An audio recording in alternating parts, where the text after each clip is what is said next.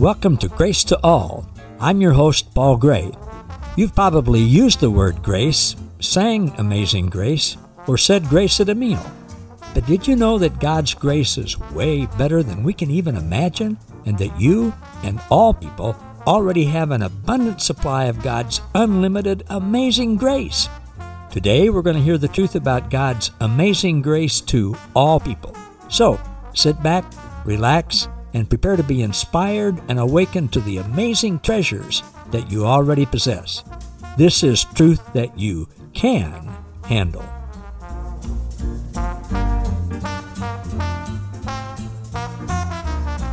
Hello again, everybody. Welcome to another edition of Grace to All with Paul Gray. And as I mentioned last week, I'm back with my friend Deborah Westbrook. I'm not going to read her uh, bio again, but just uh, Deborah, thank you so much for being back with us. Uh, it, was, it was an honor. And again, I want to tell everybody that joins us, it's always an honor and always considered an honor when God opens these doors and give your best. And so, thank you so much for asking me to do this. I really enjoy it. Oh, thanks. Boy, I do too. I've so enjoyed getting to meet people and uh, learn and grow from people as I've been doing these podcasts for a couple of years. And it's just every time with every person, it's uh, something new and exciting and fun. And I always leave the interview feeling much better. My vibrations are higher, my spirit's good. So, uh, having said that, we're not going to talk too long about this, but I do want people to see the comparison. You live in California. When we're recording this, COVID is still rampant. And you and I were talking off camera about uh, how listening to these things, following the news can cause us outrage, can take us down the tubes, lower our vibrations. So, what did God say to you about that? We talked in the break, you brought in something that I said on Facebook Live. The Lord reminded me of what He told me. And He said to me, Leave the echo chamber of the mundane. I see a lot of people, they're moving to these platforms where it's an echo chamber. God's not called us to do that. So I'm not going to, like, I'll, let's just get very specific. I'm on a lot of media platforms, I'm on Parler, Instagram but I'm going to stay on Facebook because you cannot surround yourself with people who just think like you.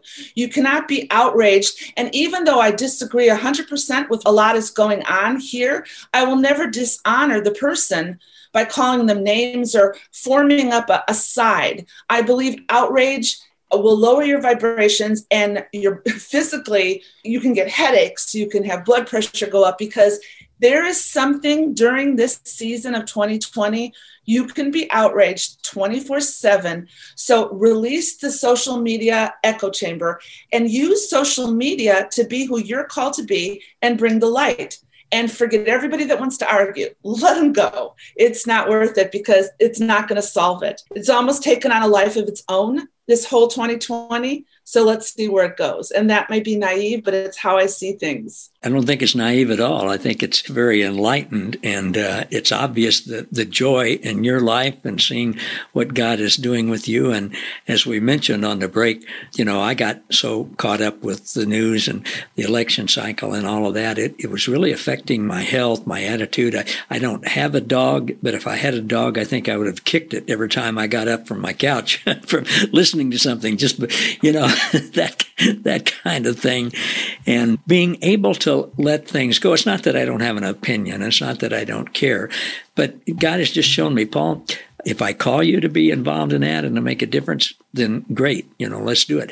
But I'm not calling you to do that. You know, I'm calling you to help people see who I am, who they are, to focus on who they've always been, on unconditional love and grace and how we're all one. And there's always going to be something going on. You know, I, am a little older than you. I was born in the 1940s, right after World War II and the atomic bomb, and then came Korea and the Cold War, and then all the unrest of the 60s, all the different things. This is not the worst time ever. I agree. I sat at the table with my grandparents who came from Poland and they came from Poland to Chicago. I'm a second generation American, and I listened to their stories. This is not the worst of times. And if we think it is, we are pretty entitled. And one other yeah. thing I want to say travel has enabled me to say, and people just may not like this, America is not the center of the universe. People in Finland do not want to be Americans. People in Kenya do not want to be Americans. They respect us, but our view of life somehow feels like we are the center of all thought throughout the world. And that is not true. There is such diversity in each culture. And I think that we get so wrapped up in this internal fight that somehow we've got to rise up as the greatest. And I think that maybe in America we need to look very carefully at our pride. Don't stone me. no, I, I, I'm I'm with you. I really am. You talk about being a a travel scribe. Tell us what that means. First of all, I've been very fortunate, and I want to let people know you don't have to be independently wealthy to travel. God has always seen fit to do it. You don't necessarily, people think, oh, well, you can do it, I can't. That's not true. Where God leads you, in that word will come the resources necessary to do it. You just have to believe it. So my life was always based on travel. Before we were transferred overseas, I was going overseas, and I, I just I'm a good traveler. I'm very adaptable. I'm I'm a good listener. I'm very curious. I'm very adventurous. It's also broadened my perspective. I started to learn that when I went into nations, all of a sudden I would hear God speak about the nation. I would hear sounds, very mystical experiences, as well as very practical experiences of the nations we were in, because I am a mystic. I'm a mystic. So when we were in Finland, every the first couple years of being in Finland, I kept getting these recurring visions. Just for instance, and I would see, I would hear water running. And one thing led to another, the visions, the word, and the Lord would tell me that freedom was coming to the Finnish people because of a revelation of the finished work of the cross. And this was like 15 years ago or a long time ago. So I realized that I was in a conference once and the Lord said to me these two words travel scribe. So I knew that it's still coming, it's not here yet. I've been practicing with it, but it will involve iPhone photography, speaking what God is speaking in the nation, and just following the flows. One thing you don't know about me is that when God has said to go to these places, there's a whole bunch of experiences that have backed this up that are pretty phenomenal. So yeah, I'm a mystic. I'm owning it, and I think I uh, it's good. So travel scribe. I don't know where this is taking me, but boy, I can't wait. I look forward to it. There are places I want to go very dearly in my heart. I want to go. I love your enthusiasm. And the week that we're recording this, Steve McVey's been teaching recently on enthusiasm, which is originally a spiritual word that we're uh, in theos, in God. When people said enthusiasm, back when that word first came to be a word, it was a spiritual word. And people knew, oh, well, they meant somebody that's full of joy, somebody that's connected with God. And so, you know, and I see your enthusiasm about that. And also, you're mentioning being a mystic. As we're recording this now, people will hear it later, but I'm right in the middle of doing a 10 week series on mysteries, mysticism, and mystics. And I self identify as a mystic. And I used to say that reluctantly because, well, just, you know, because, but I've come to realize everybody is a mystic.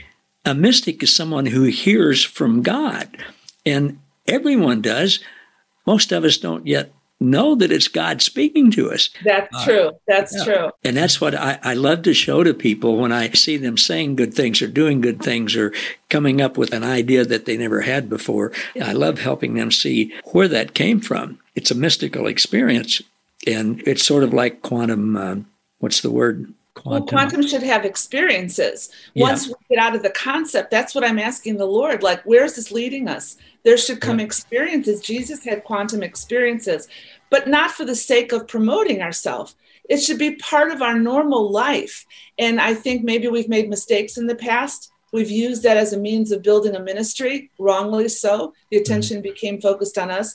And mm. now I think God wants just us to live with a childlike faith awe, wonder, innocence in who he is. And let's see what happens. I think it could be phenomenal.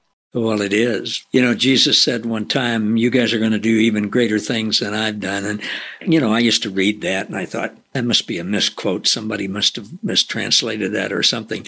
But no, I, today, because of the internet, uh, we're doing way greater things than he did, not in quality, but in quantity. You know, it's like us talking today, and by the time people listen to this, there'll be people listening in countries all over the world. You're saying will resonate with them. And so it is indeed a great time to be alive. It's a great time to be able to share these things with people. And hopefully, this won't become an organized religion thing uh, with leaders with big titles and who people worship stuff. Hopefully, it will continue to be small pockets, many, many, many small pockets of people in San Francisco and Lawrence, Kansas, and Luxembourg, uh, wherever that are hearing from God, that are people who are having mystical experiences and sharing them with other people, not for our own glory, not to build us up, not to start a ministry, but just to share God's love and grace and joy with other people. Yeah, I am amazed at how people do not understand what it means to live a life in the spirit. And they want a 10 point step to do that. And it, that's religion. You have to kind of form and help people understand that it takes times of meditation and intimacy to learn to walk in a realm that's contrary to your natural senses. It's not hard. And yet I'm amazed and I, it makes me wonder what have we been teaching them all these years? Because a life in the spirit as a mystic, as you said, should be normal life. And that's like the Christ mind yielding the left side of the brain to the Christ mind living. That's what it means to be seated in heavenly places that's what Paul meant when he said it's more important you see what can't be seen than what can be seen. So there's the crux of the matter. That's why we're falling into outrage. So, you know, asking to speak a little bit about politics. When we're falling into outrage, we are falling out of the spirit. We are falling into a natural government of man when we're so much greater than that. And so mystical experiences liven your faith. They broaden your joy. They increase your love because mystical experiences, it's really a personal you and God moment, that aha moment where you know He's alive, you know He sees you, and it just becomes fun. God is also adventurous and creative as we co create with Him. It's not, yeah. not anymore, not for me. I just refuse to live a boring life. Well, me too. One of my favorite sayings was Helen Keller, who said, Life is either a great adventure or nothing at all.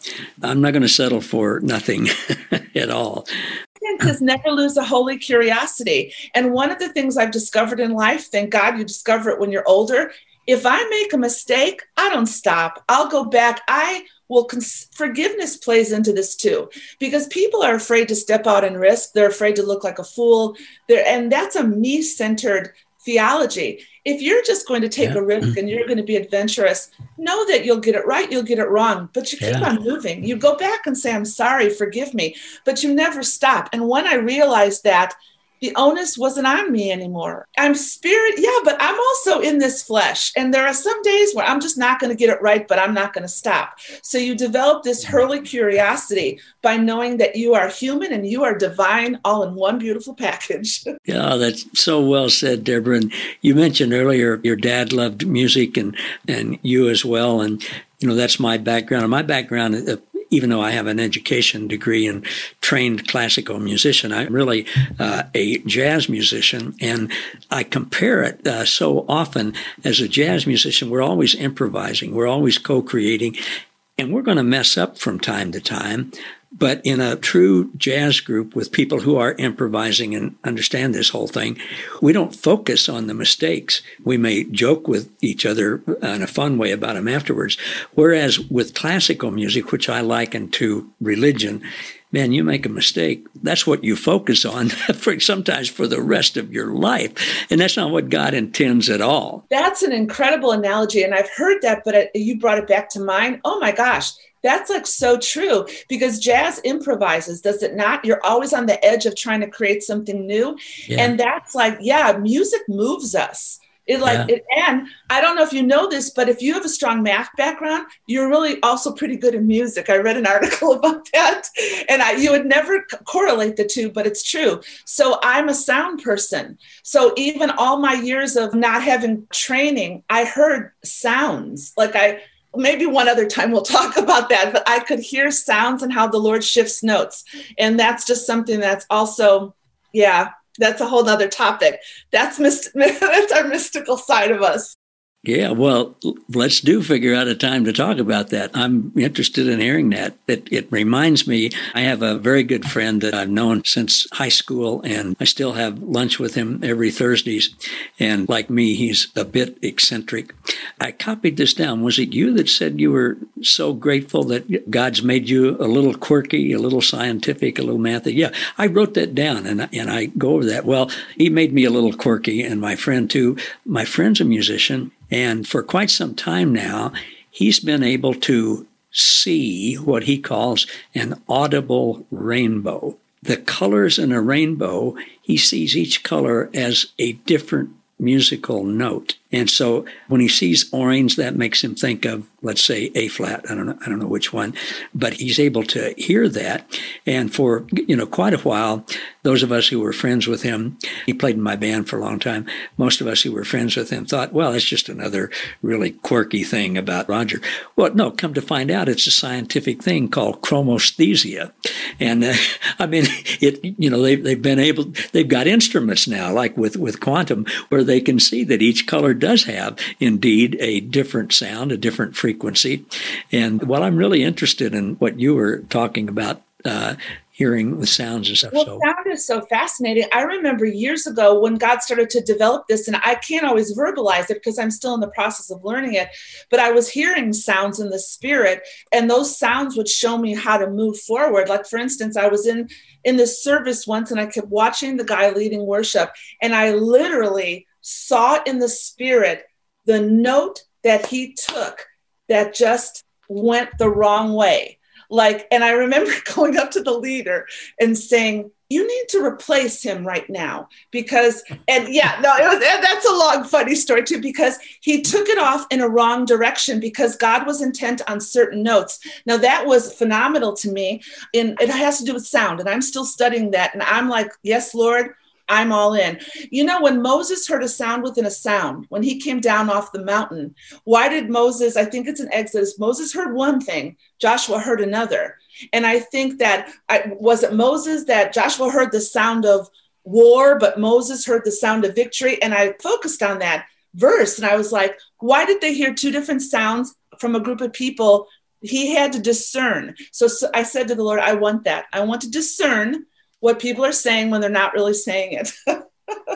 I want to discern what's going on in the atmosphere. And I think that that's valid today because on social media, there's a whole bunch of sounds. You have to choose the right sound and what to listen to to enhance your life. Wow, that, that's so fascinating. And of course, it, sounds have vibrations. We all have a vibrational field. It can be low vibration or high vibration. It seems like maybe all this ties in together, you think? I think so too. I think everything we've been talking about, I can see threads through it. Like when we're talking about mm-hmm. outrage, it's about sound. Be careful when you're talking about your music and improvisation, well, I think that's how God wants us to live life. He wants us to have this holy curiosity that takes us by the spirit, like where the wind blows. And I think that we can't settle always so succinctly into a routine pattern. And that some people are just born administrators and they don't like to hear that. We do live oh, in the world. That's great. One of the analogies I use with the Holy Spirit is I call him Papa and Jesus and Holy Spirit. I picture them as a jazz trio, piano, bass, and drums, all have different functions, but when you hear them, you hear one sound, but it's uh, three of them doing different things. And they've invited us to play or sing with them, whether it's with a trombone or a saxophone or a voice or whatever. And so we get to do that. Now, if they're playing I Left My Heart in San Francisco in B flat, and we decide we're going to play Proud Mary in A flat along with them, well, it's like it's like Jesus said to Paul, it's it's you're kicking against the goads, you know, this is a hard thing. But when we play the same song that they're playing in the same key, in the same tempo, but yet have the freedom to co-create, to improvise. That's when it's really good. Yeah, and co-creating. I've been studying that for a while. it's not resident yet in the minds of most Christians. A lot of Christians I meet who've been in church a long time, they're still waiting for those downloads to proceed forward step by step. And we're getting these uploads now, and the Lord's asking questions. And we're kind of like sitting there going, Can I answer that? Do I have the right? I mean, aren't you God? Don't you know this? And God is intent on the journey. And that's why He's co creating with us, because in the co creating, He's bringing out this beautiful person. Man, this has been so exciting. It's like you've encapsulated everything I am in two, two podcasts. So, like, I want to thank you. I'm just really blessed by this. well, thank you. And uh, gosh, I can see this leading to more. So when we uh, wrap this up, we'll stay online and talk about that, where we'll set something up I say this often, and I, am going to say it enough that I really believe it. I want to believe it, but it is true. Every day now, every day, sometimes many times a day, I see that God is way better than I thought he was yesterday. And it's not that he is better, I'm just seeing it more.